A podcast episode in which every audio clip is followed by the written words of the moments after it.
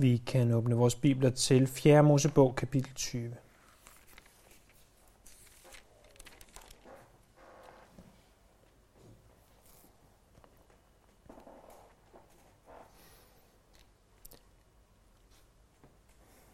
fyrre år var Israel i ørkenen.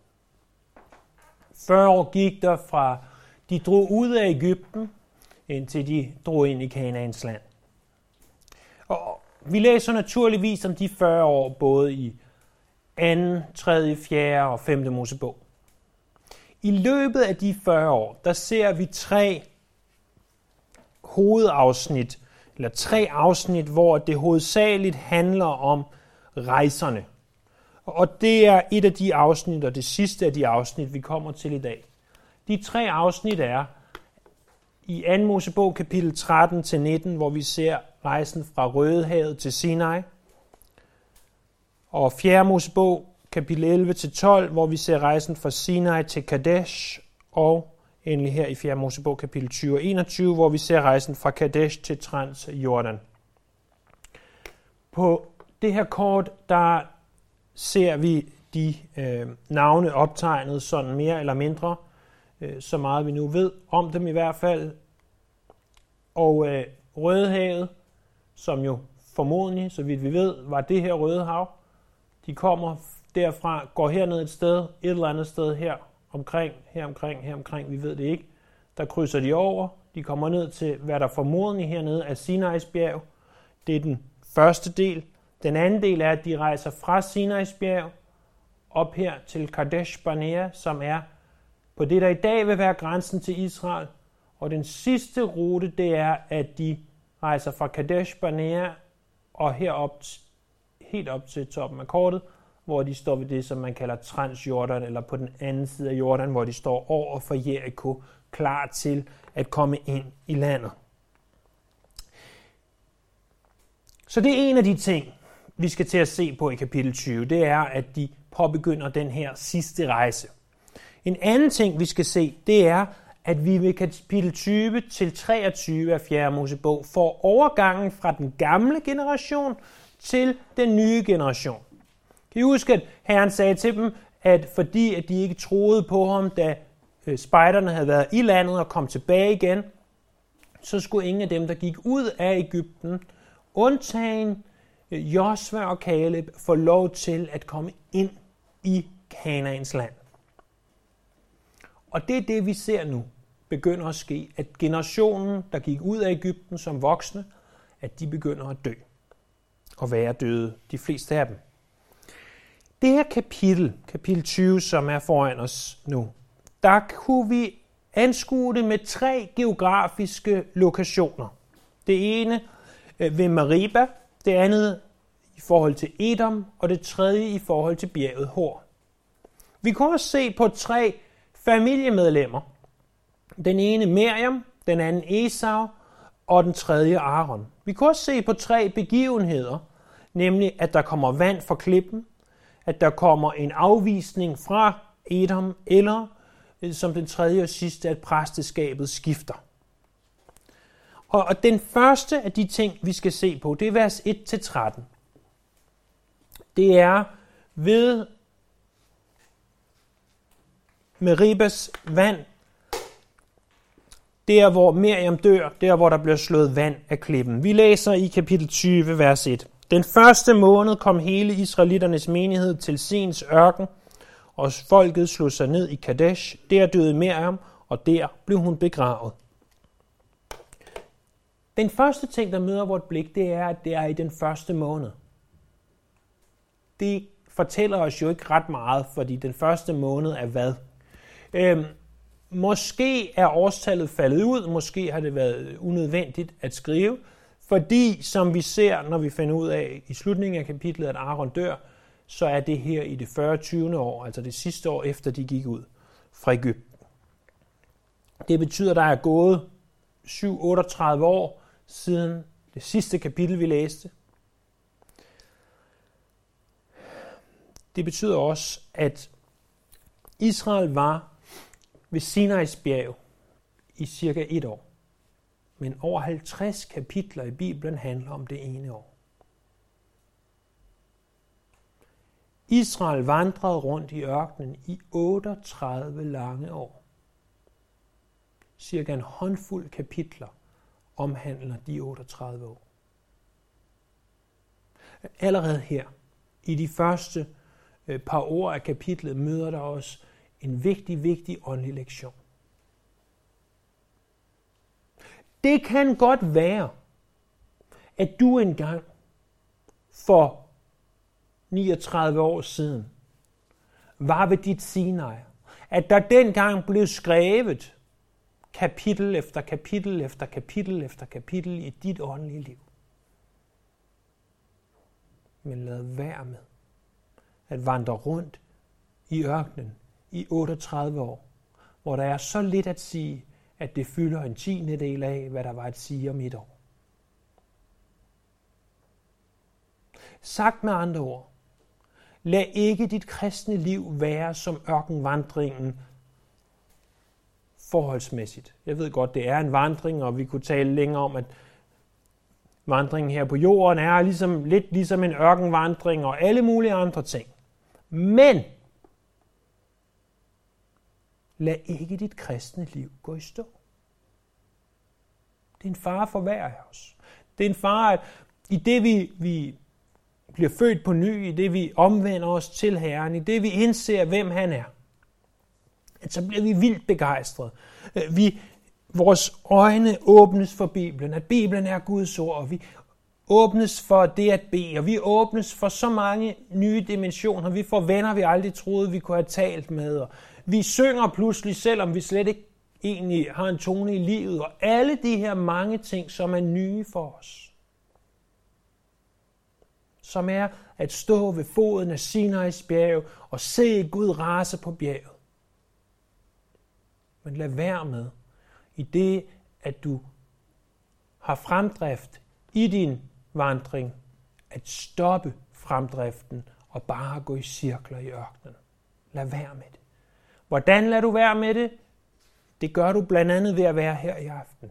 Ved fortsat at studere ordet, ved fortsat at have et fællesskab med andre kristne, ved fortsat at bede, ved fortsat at stræbe efter at kende ham bedre. Ved det, som Bibelen opsummerer i ordet, at vi helliges. At vi bliver mere som ham. At vi afspejler ham bedre for hvert år, der går. Jeg laver indimellem en, en lille øvelse med mig selv i forhold til, især til mit, mit liv generelt, og siger, hvor var jeg for fem år siden?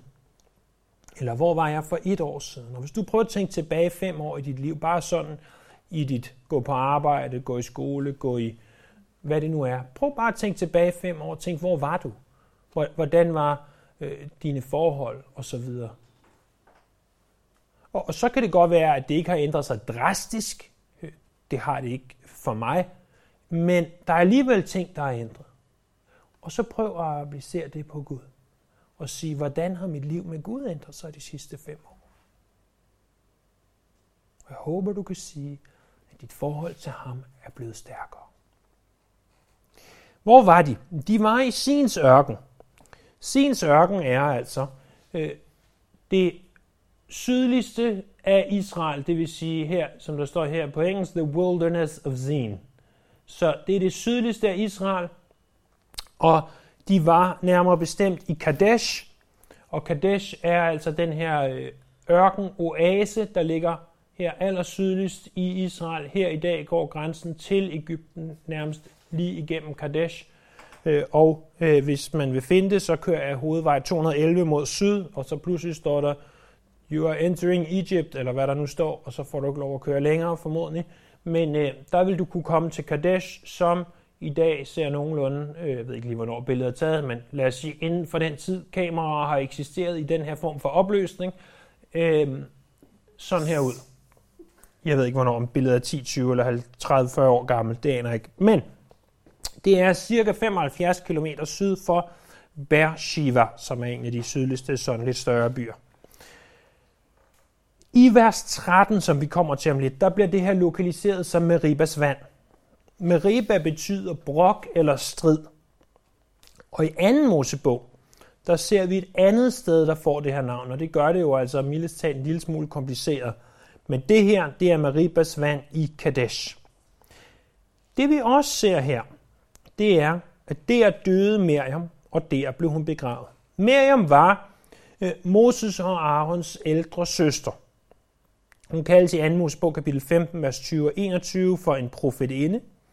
Hun havde begået opstand mod Moses, og mod Moses lederskab i fjerde Mosebog kapitel tolv. Ifølge historikeren Josefus, så var hun gift med Hur, og dermed bedste mor til arkitekten Bezalel. Miriam, hun symboliserer, hvordan hele den gamle slægt er ved at dø. Hun var alt imellem fem seks år til ti tolv år ældre end Moses, og kan altså på det her tidspunkt godt have været så gammel som ca. et hundrede og tredive år. Øhm, kirkehistorikeren Eusebius, øh, som skrev cirka i det fjerde århundrede, han skriver, at da han levede, der kunne man stadigvæk tage til Kadesh Barnea og se Miriams grav, hvis man havde et behov for det. Miriam var også en af de ledende kvinder i Det Gamle Testamente. Hun er, hun er og bliver en af de helt store skikkelser. Det er ikke sikkert, at vi nødvendigvis tænker på hende sådan, fordi hun også øh, begår rimelig store fejltrin ind imellem, blandt andet der, hvor hun går imod Moses. Men hun er og bliver en af de store skikkelser. Hun er trods alt den, der redder, antager vi, Moses fra, øh, eller holder øje med kurven og hjælper Moses til at blive reddet, så at øh, Faros datter kan finde hende. Øh, og, og siger til Faros datter, jeg kender en arme, og så videre. Vi ved i hvert fald ikke andet, end at det er hende. Man diskuterer det selvfølgelig, men det var det, jeg lærte i søndagsskolen i hvert fald, så må det næsten være rigtigt. Øh, Gud havde sagt, at hvem kunne få lov til at komme ind i landet? Joshua og Caleb. Men hvad så med Miriam? Kan hun ikke også få lov? Hun er jo trods alt søster til den civile autoritet Moses og til den religiøse autoritet Aaron. Hun er endda storesøster. Hun har skiftet deres blæ. Hun har taget sig af dem. Hun, hun må da få et specielt privilegium. Hun må da kunne komme ind i landet på et fripas. Men når Gud har sagt noget, så gør han altså ikke bare undtagelser sådan lige. Også selvom nogen kommer fra en vigtig familie. Og, og må det også være lektie for os, hvis vi tror, at vi får en speciel behandling af Gud, fordi vi nu sådan og sådan. Selvfølgelig får vi på den ene side speciel behandling af Gud. Men Gud har omvendt også sagt, at synd er synd, og at synd bliver straffet. Så på den anden side gør vi ikke. På den anden side, så skal vi ikke tro, at Gud han lige behandler dig og mig på en helt anderledes måde, end han behandler hele resten af jordens befolkning. Vi skal ikke antage det i hvert fald. Og hvad er det så, der sker? Der sker det, at folket mangler vand. Prøv at se med mig der i vers to. Der var ikke vand til menigheden, så de samlede sig om Moses og Aaron. Folket rettede anklager mod Moses og sagde, hvor vi bare omkommet ligesom vores brødre for Herrens ansigt. Hvorfor har I ført Herrens forsamling ud i denne ørken, så både vi og vort kvæg skal dø her?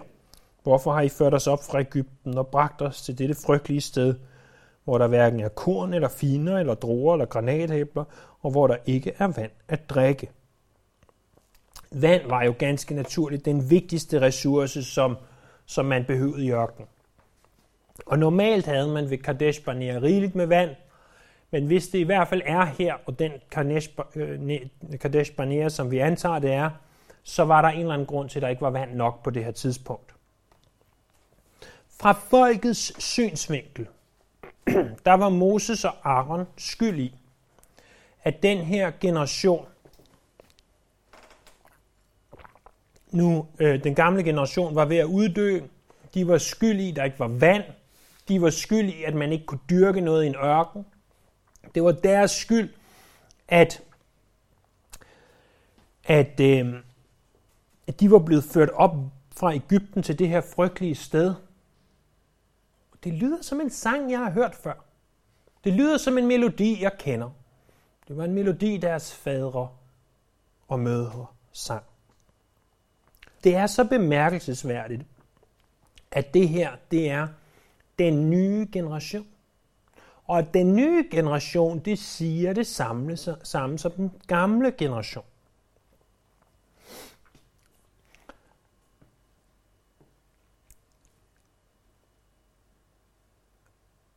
Jo dybere vi kommer i vores forståelse af vores teologi, desto dybere vil vi også forstå mennesket. Det, det håber jeg, du forstår. Jeg er ikke en speciel menneskekender. Jeg er ikke en, der, der kan sige specielt meget om folk sådan ud af min naturlige måde at, at tænke på. Men fordi jeg studerer Bibelen, så begynder jeg også at forstå, hvorfor mennesker handler, som de handler. Og egentlig er der snart ikke så meget, der kommer bag på mig længere. For når jeg ser, hvordan mennesker agerer og interagerer og, og hvad de gør, så undrer det mig ikke voldsomt. For jeg ved, at alle mennesker er født under synd, Romerbrevet kapitel tre, vers ni. Og jeg ved, at vi alle sammen søger vores eget. Jeg ved, at alle har syndet og mistet herligheden for Gud. Og alt det ved jeg, og det ved du. Og derfor så undrer det os jo egentlig heller ikke voldsomt meget, at den nye generation gør det samme som den gamle. Evolution kan modbevises på en ganske god måde. Mennesket bliver ikke bedre og bedre. Mennesket bliver værre og værre. Og den nye generation er blot værre end den gamle. Og hvad skal de så gøre? Jamen, Herren instruerer Moses og Aaron. Moses og Aaron forlod forsamlingen og gik hen til indgangen til åbenbaringsteltet. De kastede sig ned, og Herrens herlighed viste sig for dem. Herren sagde til Moses, tag staven og kald menigheden sammen. Du og din bror Aaron skal tale til klippen for øjnene af den. Så vil den give vand. Du skal få vand ud af klippen, og den vil give menigheden og dens kvæg at drikke. Så tog Moses staven, der lå for Herrens ansigt, sådan som Herren havde befalet ham. Moses og Aaron kaldte forsamlingen hen foran klippen, og Moses sagde til dem, hør nu, I trodsige, må vi kan få vand ud til jer af denne klippe. Så løftede Moses hånden og slog to gange på klippen med sin stav, og der strømmede rigeligt af vand ud, så både menigheden og deres kvæg kunne drikke. Men Herren sagde til Moses og Aaron, I troede ikke på mig og agtede ikke på min hellighed. For øjnene af israelitterne, derfor skal I ikke komme til at føre denne forsamling til det land, jeg har givet dem. Dette er Meribas vand, hvor israelitterne kom med anklager mod Herren, og hvor han viste sin hellighed på dem. Så det første, vi ser, at Moses og Aaron gør, det er, at de kaster sig ned. Det har vi set mange gange før. Vi har også set, at Herrens herlighed viser sig. Og når Herrens herlighed viser sig, så er det Herren selv, der viser sig. Vi har også set mange gange, når Herrens herlighed viser sig, at folk ender med at blive udslettet. Det er så ikke det, der er tilfældet her. Her, der ender det med, at Herrens igennem sin herlighed fortæller dem, hvad der skal ske. Der kommer en rimelig specifik instruktion. Han siger, tag staven. Vi er ikke sikre på, om det egentlig er Moses' stav eller Aarons stav. Øhm, formodentlig Aarons stav, fordi der står den, der ligger foran Herrens ansigt. Øhm, så, så muligvis Aarons stav. Han skal tage staven, og den skal være et symbol på hans autoritet. Der står, kald menigheden sammen, for de skal være vidner til Herrens under. Derfor skal han kalde dem sammen. Så står der, du og din bror skal tale til klippen for øjnene af dem. Tilbage i anden Mosebog kapitel sytten, der læser vi noget, der minder meget om det. Her får de at vide, at, eller får Moses at vide, du skal slå en gang på klippen, så kommer der vand ud. Og det er det, der ligesom bliver sagt her. Så begynder det rimelig godt, at Moses tager staven, og så stopper det så sådan set også. Og så ser vi, at Moses, han siger til folket, I trodsige. Han begynder at irettesætte folk. Han samler dem, men han irettesætter dem. Og vi ser fra salme et hundrede og seks, vers toogtredive til treogtredive, at Moses han talte uoverlagte ord. Og at Moses han sætter sig selv i Guds sted. Prøv at se der i vers ti, hvor han siger, mon vi kan slå vand af klippen. Eller mon vi kan få vand af klippen? Og nej, selvfølgelig kan de ikke det. Og hvad gør han så? Så i stedet for at tale til klippen, så slår han ikke én gang, men han slår to gange på klippen. Og så var det jo, at Gud godt kunne ramme Moses med et lyn og sige, kabang, du fejlede, dig bruger jeg aldrig igen. Men det gør Gud ikke. Gud lader vand strømme ud af klippen. Og det er jo selvfølgelig for det første en lektion i, at Gud han kan godt bruge os, selv om vi fejler, selv om vi synder, selv om vi gør noget forkert. Og det kan vi jo alle sammen sige halleluja til. Naturligvis, for ellers ved vi godt, at Gud ikke kunne bruge nogen af os, eftersom vi alle er syndere, og alle er ufuldstændige. Men når vi ser konsekvensen af det her, så prøv at tænke på, hvad det var, Moses ikke gjorde. Moses, som jo har lyttet til Herren, som har nedskrevet Herrens ord, som har oplevet så mange ting i sit efterhånden rimelig lange liv. Han burde nu have vidst, at når Herren giver en instruktion, der er så specifik, så følg den specifikt. Så lad være med at lave om på den, lad være med at tilføje til den, og lad være med at fjerne fra den. Og det var det, han ikke gjorde. Han fortolkede voldsomt og gjorde faktisk det modsatte af, hvad Herren havde sagt til ham. Jeg har fuld forståelse for, at der er oplevelser i Bibelen, der er ting i Bibelen, som vi må fortolke, og som vi som kristne ikke er enige om. Hvordan skal fortolkes? Men der er også ting, som ikke er i Bibelen, som nogle mennesker vil komme og sige, jeg har haft en ny oplevelse fra Gud, jeg har oplevet det her. Men det er ikke noget, vi ser en specifik instruktion på. Det er overhovedet ikke noget, vi ser i Bibelen. Og det, venner, kan blive uhyggeligt farligt. Fordi så kan vi pludselig begynde at tilføje alle mulige former for oplevelser, for syner, for profetier, som ikke er en del af Bibelen, og som måske endda går i modstrid med det, Gud siger. Og derfor må vi altid veje alting i forhold til skriften. Alting. Så ved jeg godt, der er ting, som man som kristne kan være uenige om. Og det er okay. Men lad os ikke være uenige om, at vi er nødt til at veje alting i forhold til skriften. Og lad være med at tilføje oplevelser eller endda ord til Bibelen, som ikke er Bibelen. Når nogen stiller sig op og siger, så siger Herren, og så begynder at sige alle mulige ting, du ikke læser i Bibelen, så var der, var der uhyggeligt meget. Fordi hvad nu hvis, at det rent faktisk ikke er Herren, der taler? Hvad nu hvis, at det var en falsk profet, der taler, og den mand eller kvinde siger, så siger Herren? Det er ganske, ganske skræmmende at tænke på.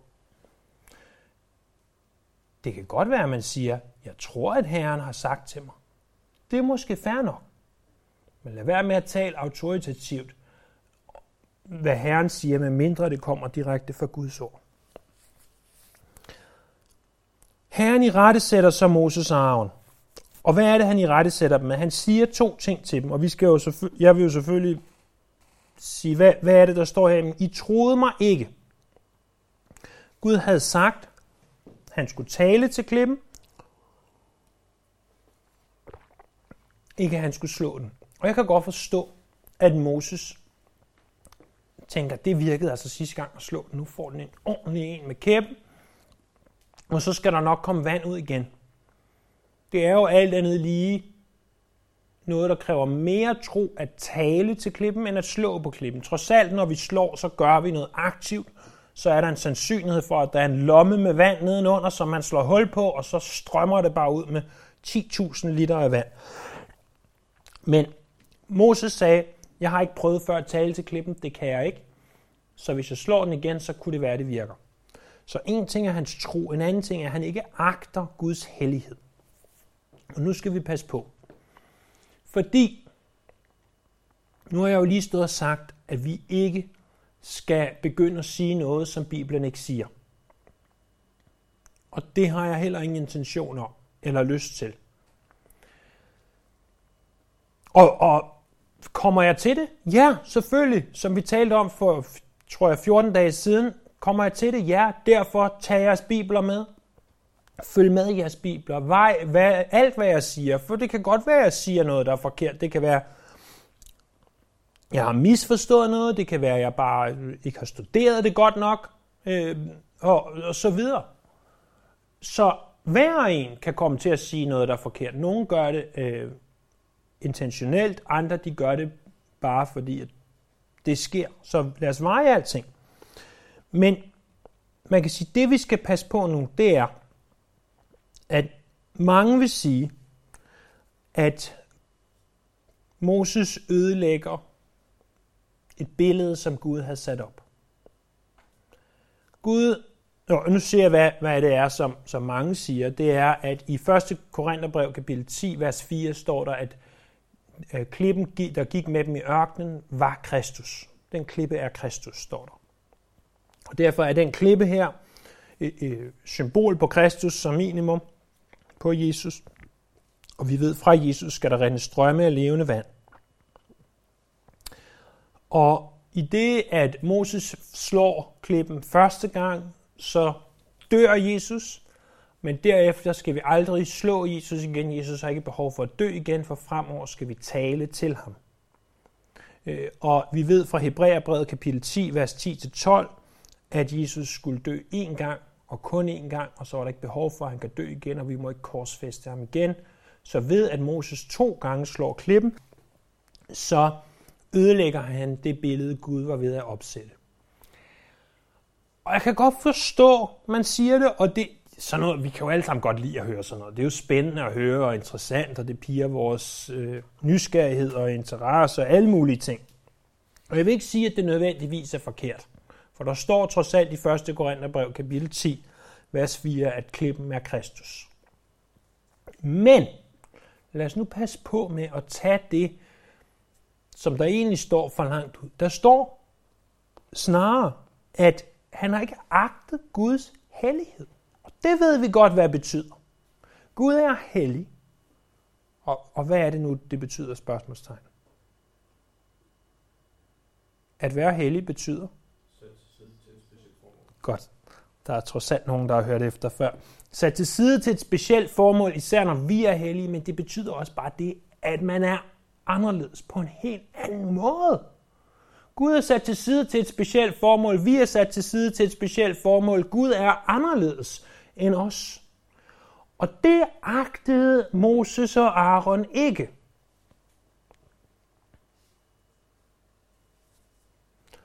Det kunne jo få mig til at stille det lidt halvprovokerende spørgsmål til mig selv og til jer. Hvornår agter vi ikke Guds hellighed? Hvornår tilsidesætter du og jeg Guds hellighed? Måske fordi vi har manglende tro. Måske fordi vi ikke viser andre mennesker, hvem Gud egentlig er, og hvad han egentlig er i stand til.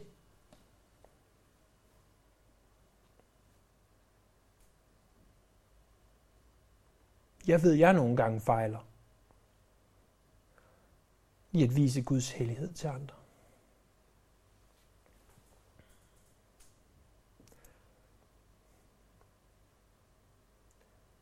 Og priser ham, at han har tilgivet mig den synd på korset.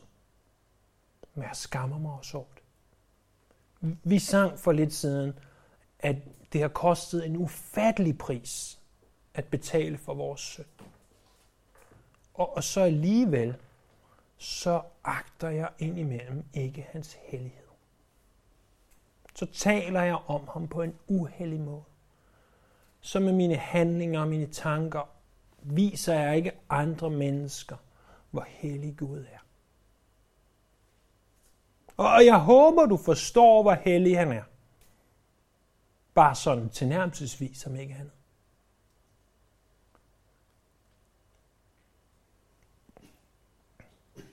Kan I huske, da Jesajas får sit kald i Jesajas kapitel seks? I det år, hvor kong Josias døde, så jeg Herren sidde på en højt ophøjet trone, og hans slæb fyldte templet. Og så ser Jesajas de her serafer, de her engle, der flyver frem og tilbage, og de engle, de siger noget. De siger ikke, at Gud er kærlig. De siger ikke, at Gud er barmhjertig. De siger ikke, at han er god. De siger ikke, at han er hård, eller han er en dommer. De siger, at han er hellig. Når man på hebraisk vil understrege noget, så siger man det to gange. Så hvis jeg synes, maden var god, så siger jeg, at maden er god, maden er god, for eksempel. Så vil jeg have understreget, at maden er god.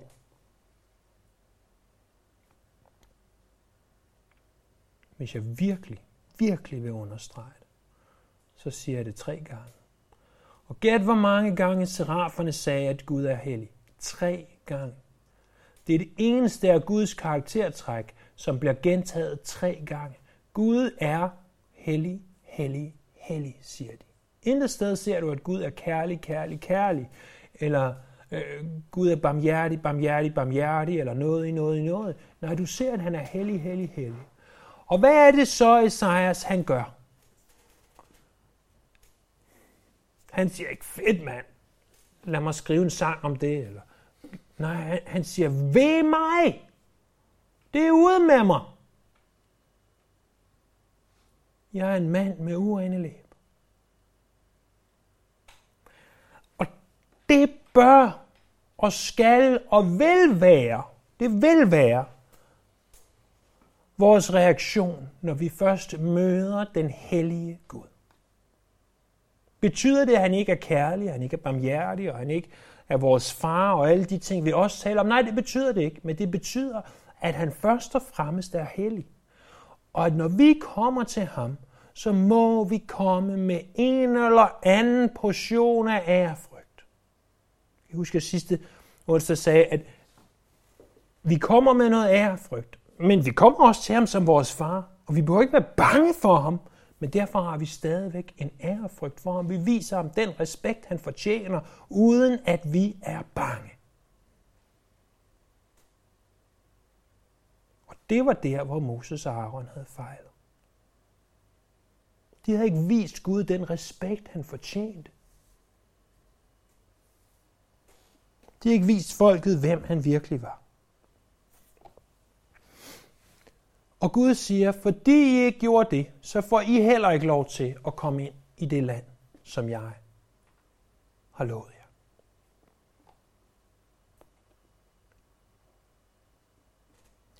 Og selvom Moses var en stor leder, og det var Moses, jeg håber du forstår, hvor stor en leder han var. Og selvom Moses var en gudsmand, jeg håber du forstår, hvilken gudsmand Moses var. Så var han stadigvæk en stor leder og en stor gudsmand, der var under Guds autoritet.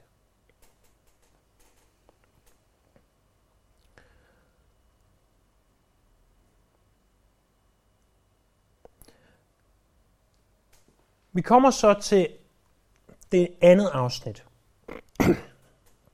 Og her står der, fra Kadesh sendte Moses bud til Edoms konge. Dette siger din bror Israel. Du kender alle de trængsler, der har ramt os. Vore fædre drog ned til Egypten, og der boede vi i lang tid, og egypterne mishandlede os og vore fædre. Men vi råbte til Herren, og Herren hørte os, og han sendte en engel, der førte os ud af Egypten. Nu er vi i Kadesh, en by, der ligger på grænsen til dit landområde. Lad os nu drage gennem dit land. Vi går ikke gennem dine vingårde, drikker ikke af brøndvandet. Vi går af kongevejen uden at dreje til højre eller til venstre, indtil vi er kommet igennem dit område. Men Edom svarede ham, du må ikke drage igennem hos mig. Hvis du gør det, går jeg imod dig med sværd i hånd. Og israelitterne sagde til ham, vi drager op ad vejen. Drikker jeg og mit kvæg af noget af dit vand, betaler jeg for det. Det er ikke noget at tale om. Jeg ønsker blot at vandre igennem landet, men han svarede, du må ikke drage igennem. Og Edom rykkede ud mod ham med en stor og stærk hær.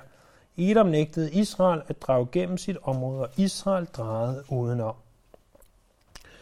Det, der sker her, er egentlig relativt simpelt. Det er, at, som I ser på kortet, at Israel var ved Kadesh Barnea, og de siger, vi skal herop til Transjordan.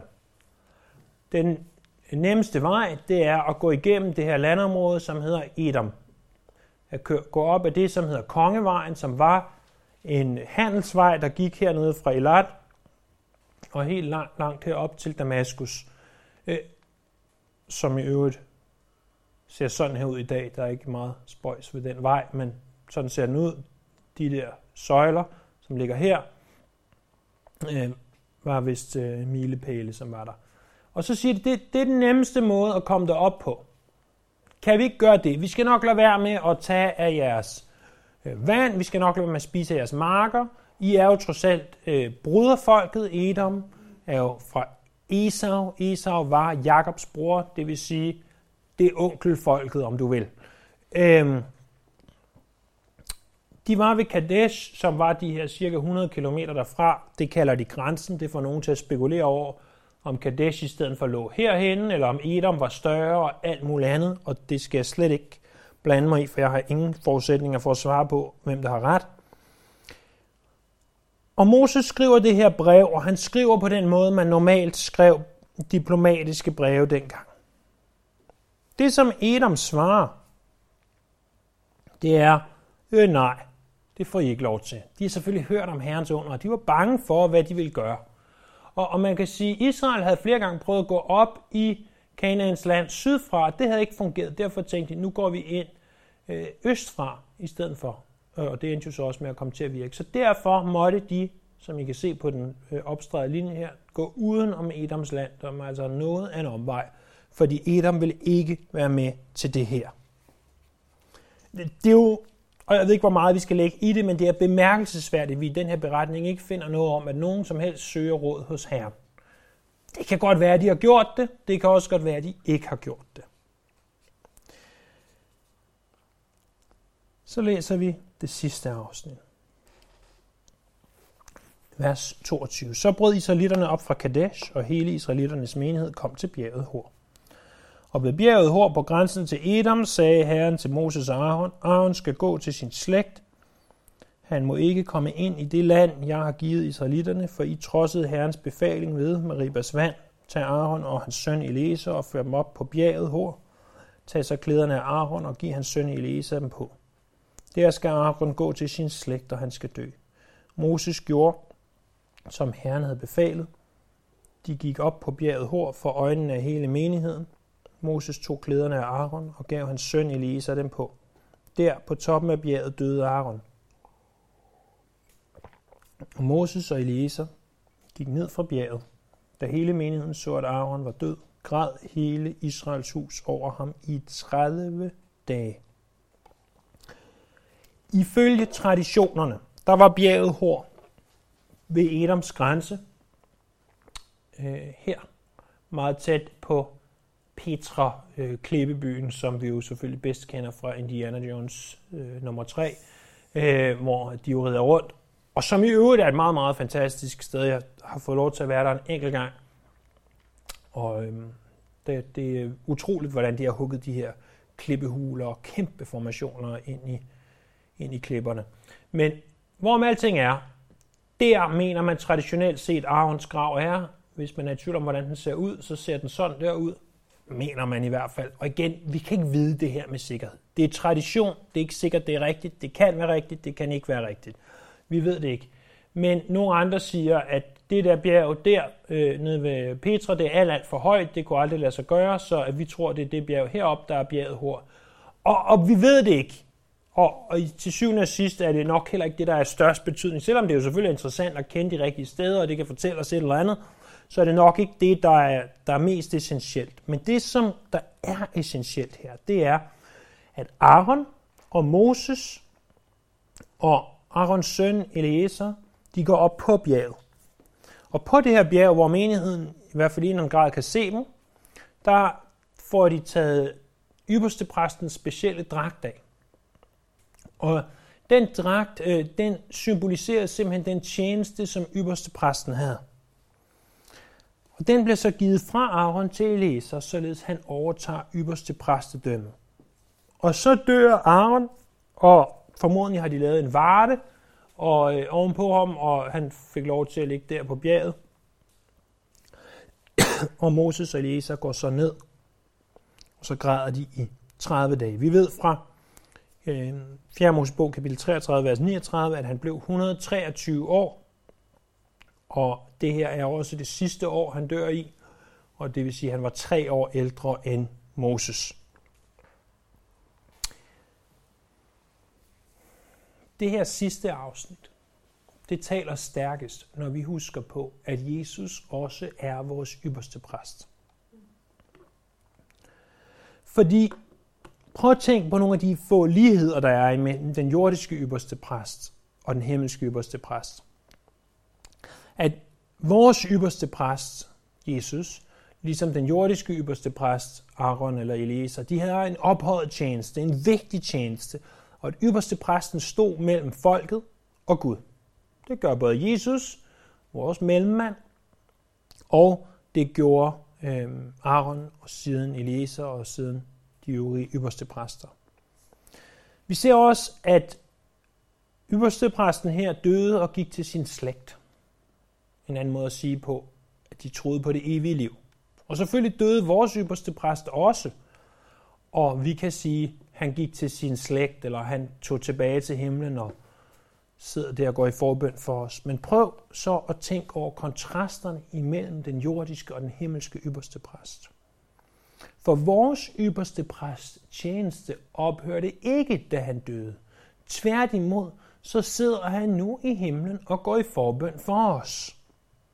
Vores ypperste præst har ikke videregivet præstetjenesten, ypperste præstetjenesten til en anden. Og vores ypperste præst, han måtte ikke dø på grund af ulydighed, som Aaron måtte det. Vores ypperste præst døde snarere på grund af sin lydighed imod det, som faderen havde sagt, og at folket derfor havde ham. Vores ypperste præst, han døde én gang for alle. For en ting er, at vi nu har set Aaron dø. Senere vil man se Eleazar dø, og Eleazars søn, og barnebarn, og så videre dø. Vores ypperste præst, han døde én gang for alle. Hvilken vidunderlig sandhed, at vi har en ypperste præst, som går i forbøn for os, som har en bedre præstetjeneste end Aaron og en Eleazar. Og det er det, som jo Hebræerbrevet i særdeleshed vidner om. Lad os bede. Herre, tak for det her ord til os i aften. Jeg beder om, at du vil brænde det fast på vores hjerter, som var for dig. Og det, som måtte være fejl eller falsk, at du må tage det væk og tilgive mig det her. Vi ærer dig nu, vi lover dig, og vi priser dig. Amen.